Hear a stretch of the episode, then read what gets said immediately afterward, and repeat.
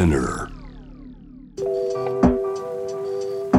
皆さんの中であの斉藤さんの,、ね、あの本「あの人申請の資本論」ですね。読んだっていう方いらっしゃったらあじゃあいい機会かもしれないですね。あありがとうございます。マルクスという人がいてその人の書いた本が資本論ですけどあのそんなにね僕らの世代でなんで斉藤さんがそんなにマルクスに傾倒したのかはちょっとね不思議なところですけどこんな新鮮なマルクスの解釈を現代に当てはめて現代の環境問題とかねそういうものに当てはめて捉えて解説してくれてる本ってもう今考えてみるとなかったなっていうね。どういうことをね書いたかというちょっと説明してもらえますか？まあこの本の最初 SDGs 今流行ってるじゃないですか。で、まあ、どこもかしこもいろんなイベントも SDGs で。そうですよ。それに対して SDGs は大衆のアヘンだっていう文章から始まるんですね、うん。これどういうことかっていうとまあじゃあちょっとマイバッグ持ってみようかとかマイボトル持ってみようとか、えー自動車をハイブリッドにしてみようとかフェアトレードをやってみようみたいな、善意からやるわけですよね、うん。だけどそれやって何か意味ありますか？あなたがペットボトル1個使うのやめたって世の中ペットボトルで溢れてるわけですよね、うん。でましてやそれで削減できる二酸化炭素の量なんてビビたるもので私たちはそういう個人で手軽にできることを何かして現実の今本当に起きているこの深刻な気候変動っていう問題から目をそらしてしまう効果が SDGs にあるとしたらそれはもう麻薬ドラッグとしての機能を持っていてうん。今本当に求められているのはこの過剰な生産と消費を絶えず私たちにこう繰り返し続けることを強いるですね、まあこれ資本主義っていうまさにマルクスっていう人が批判した経済の在り方を抜本的に変えないといけないところに来てるんじゃないのか。でそれをまあもう僕は脱成長コミュニズムっていうふうに呼んでるんですけれど、うん。まあもう資本主義ってとにかくもう経済成長を続けていこうってことなんですね、まあ、豊かになったって、うん。さらに豊かになろうとする。だけど地球ってすごい単純に言有限なんですよね。でなのに人間がどんどんどんどんいろんなものを開発していくせいで、ん。今回今コロナで私たちが大変な目に遭ってるけれど今後コロナはワクチンができて終わりって思ってるかもしれないですけれど気候変動っていうですねもっと大きな危機がやってくるということはコロナは単なるこれから人類が直面する危機のリハーサルに過ぎない。これを本当に抜本的に解決しようとするんであればもう一回最晩年のマルクスが考えていたことを使って、資本主義じゃない社会を考えなきゃいけない、まあ AR とかも使えない。技術も全部使うんだけど、同時になんか別のシステム作っていかなきゃいけないんじゃないか、そういう本なんですよね。そうなんですよ。何しろね今回のセッション時間も限られてるんでもうね本題から入っていきたいです。その地質学のねあの物差しを用いてちょっと長いスパンでこの惑星単位の文明単位の僕たちが行ってきた経済活動とかをね見てみると、まあ、SDGs っていう今今はもてはやされてるけどそういうタイムスパンで見るとちょっと矢印が短いんじゃないかっていうね。長い矢印で考えると僕たちの生活は本当にそれをやることで作用していくのかな疑問符としてね提案されてますけど僕がグッときたのはマルクスみたいなね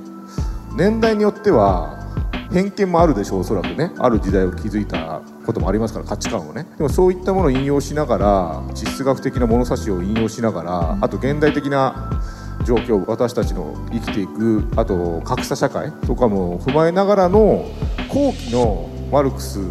の解釈や考え方を平たく翻訳してくれてるのが僕から考えるとすごい拡張現実的ですごいスリリングなんですよね内容が。マルクスさんはもう亡くなっちゃったから今広がってるこの世界は見えてないけどもし見てたらこう解釈してたんじゃないかってことがねあるんですよ。とても講義グッときますかね。後期がねやっぱりマルクスの、まあ、イメージある方どうしてもソ連とか共産党とかが危なそうっていうイメージがあると思う、まあ、実は今そのマルクスの最晩年のいろんな資料がうん。こう公開されるようになっていて、うん。私もその編集に関わってるんですけれどそれを読んでいくとマルクスが資本論っていう、まあ、彼の主張には取り込むことができなかったいろんなこう全部展開しきれてないいろんなこう施策の痕跡があるんですよね。うんでそれを、まあ、私はこう読み解いていって現実今の21世紀をよ見直すと実はマルクスが言おうとしてたことってこういうことなんじゃないつまり資本主義が行き着くところまで行き着くとまさにこの無限の資本のこの膨張と有限な地球っていうもののぶつかり合いが、まあ、最終的には一方では莫大なこの富の格差っていうものを生み出しつつ、うん、他方では地球規模の環境危機つまりまあ気候変動っていう形で私たちのこの人類の文明の存続そのものを脅かすような時代がやってくるんだっていうことが分かるようになってくる、うん、でも晩年のマルクスの視点がなかったら、うん、まあ、この30年間の私たちがそうであったようにまあ、どんだけやばくなっても資本主義が続くしかないし、まあ、その中で誰か賢い落合陽一さんみたいな人がなんか技術とか開発してくれて俺らなんとかなるでしょうみたいな風に思っちゃうわけですよね。だけどそうじゃないと。これを変えていかないといけないんだっていうことをまあ、最初に非常に体系的に言ったのが僕はマルクスかなと思って、ね、そうなんですよね。ちなみにこういう感じで軽やかに落合君の名前出してたら 一回ブロックされたんですよ。そうこうやってなんか軽くちょっと今批判してるみたいな感じたらすごいツイッター上でブロックされて「いやそんなつもりじゃないんですすいません」って言って謝ってこの間相互フォローにしてもらったんです。そうなんですよね。でもね僕その後期その多分ですけどああいう偉人もさ代表作みたいな多分あると思うんですよ。心の中でね。資本論とか。何かの論を作った後にちょっと一旦離れられると思うんですよねその論から離れて一個人としてまた世界を見渡した時に多分書き足したくなるんですよ。でそういうニュアンスのことは僕はあの注目しててあれ知らないですか？あの誰ですか？ダーウィンの進化論以降に書いた後期の最晩年のダーウィン。ミミズみたいな話。あそうそうそう。ミミズの話ってあの人って進化論が世に出ちゃったからそういう人類学みたいに言われてるけどあの人はね自分のことを生物化したと思ってるんですよね。ミミズが好きなんですあの人ですごい長くミミズの研究してて。で最晩年もミミズの研究してるんですよね。最後の著書はミミズに関する本でそのねミミズがなぜ大切かというと、えー、ミミズが何ヘクタールに何匹のミミズがいるかっていうのを調べたんだって。もう結論だけ言うとミミズが多い土地の文明は綺麗に残ってんだって。土地はどんどんね上がってくんだって。いい状態で。時代を超えた干渉剤みたいになってどんどん埋まってきて文明が綺麗に残るんだって。それ最晩年ダーウィンでもご存知でしたか？マルクスが資本論の第一巻をダーウィンに検本してるんです、ね、あらそうなんだ。だからマルクスはすごいダーウィンが大好きででだけどダーウィンはもう途中で何ページか読んで資本論読まなかったんですけど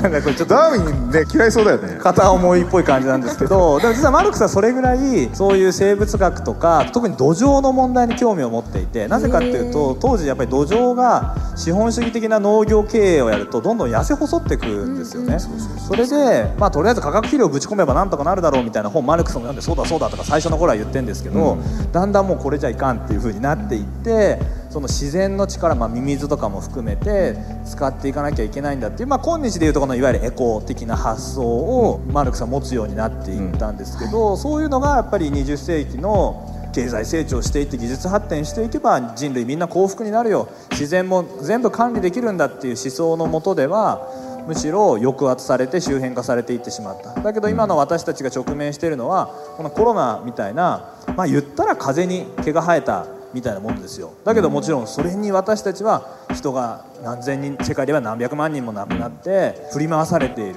っていうぐらいやっぱり自然の力っていうのはこれだけ技術が発展しても脆弱な存在だっていうことをまさに直面している中でそういう視点から、うん、まあ、マルクスをもう一回読み直すと、うん、新しい読み方が21世紀でできる。で多分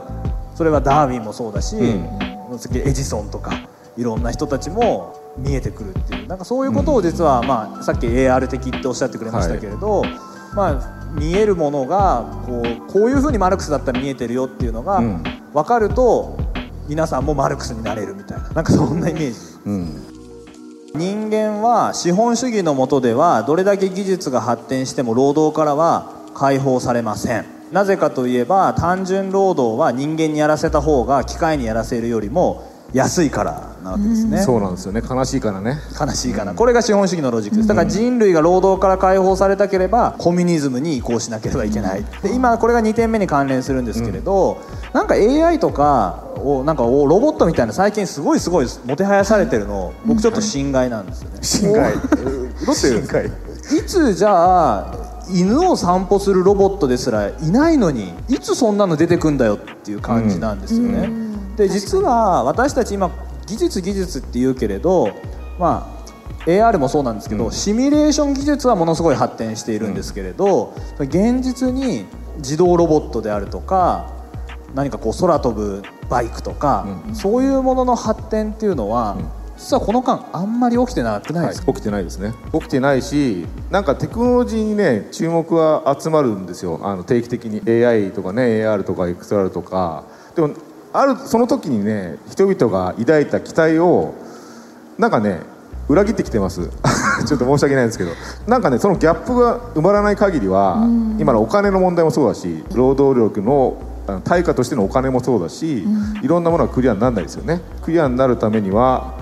確かにねあの極論だけど資本主義をねやめた方が早いのかもしれないですね。うんこれね脱成長っていうことを言うと私があたかも江戸時代に帰ってみんなでこうね貧しく生活しましょうっていうふうに誤解される方がいらっしゃるんですけど、もちろんそうじゃないんですね。私は技術も大好きでこういうイベントもすごい楽しいと思ってるんですけれど、だから電気自動車を再生可能エネルギーとセットでどんどんやったらいいと思うんです。ただ他方で都会に今ほどの車が本当に必要ですかっていうことは問わなきゃいけないと思うんですね、例えば東京の車を全部電気自動車にしたって二酸化炭素の排出量は減るかもしれないけれど渋滞はなくならないし、うん、交通事故はなくならないし、まあ、騒音とかそれに付随する問題であるとか、まあ、車のローンであるとか、うん、何も解決しないわけですね。で今ヨーロッパでは例えばパリはですね今市内の制限速度を30キロにしてそれで自転車優先の街づくりをしようとしていたりだとか、オーストリアも街中のですね公共交通機関を3ユーロで1日乗り放題にして人々が車じゃなくて公共交通機関を使うようにインセンティブをつけてる。だから技術だけで全部解決するんではなくて電気自動車たちの力を最大限発揮するためにも公共交通機関とか、まあ、そういうこう都市型の改革と、まあ、両立的に進めていくべきなんじゃないのかっていう気がするんですね。確かにね。あと電気自動車はねリチウムが必要だしね。リチウムを作るためには割とね大変なその格差をね助長するような一方でまだ見えてないけどそういう方向もあるというのをね書いてますね斉藤さんね。そうなんです資源が非常に多くの資源をガソリン車にも使うので、うん、まあ、リチウムコバルトニッケル銅、まあ、こういう資源がどこにあるかっていうと、まあ、南米とかアフリカとかにあるわけですよね、うん、結局日本を緑にするグリーンに環境に優しいものを作るって言いながら、うん、そうした途上国の資源を結局かつてと同じように奪ってくるだけだったら、まあ、石油っていう、まあ、アヘンから今度リチウムっていうコカインにこう変わっただけっていうか、うん、どこかでやっぱりこの消費をしていくっていうもの、ね、まあ、インドそのものにブレーキをかける必要があるんじゃないです。か。はい SDGs は大衆のアヘンであるっていうキラーワードじゃん。同じぐらい強い言葉を持って臨もうと思って一応考えてきたの、聞いてもらえますか？ウコンの力を過信するな。これぐらい大丈夫です。皆さんねあの今コロナ対策でねあんまり笑えない状況もあるんで、はい。はい、ここれぐらいになってますけども。斉、はい、藤さんってちゃんと勉強して東大行ったじゃないですか。その勉強はできてたんですよね勉強は一応もちろんしてました記憶して学習して覚える蓄積の勉強もできてたけど、うん、なんかおかしいと思う。まあそうですね、うん、点数を与えられてないことにどう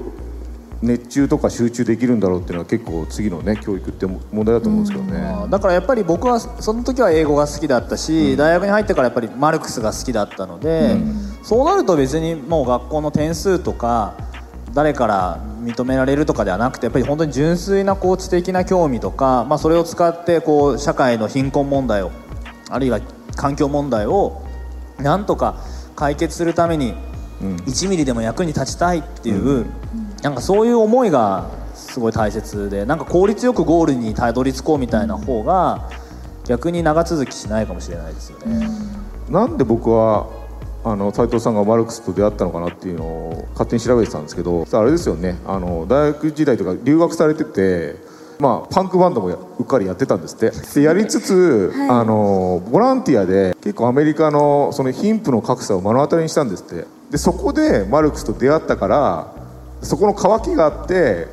答えを探した時にマルクスと出会ったからスッと入ったんですよね、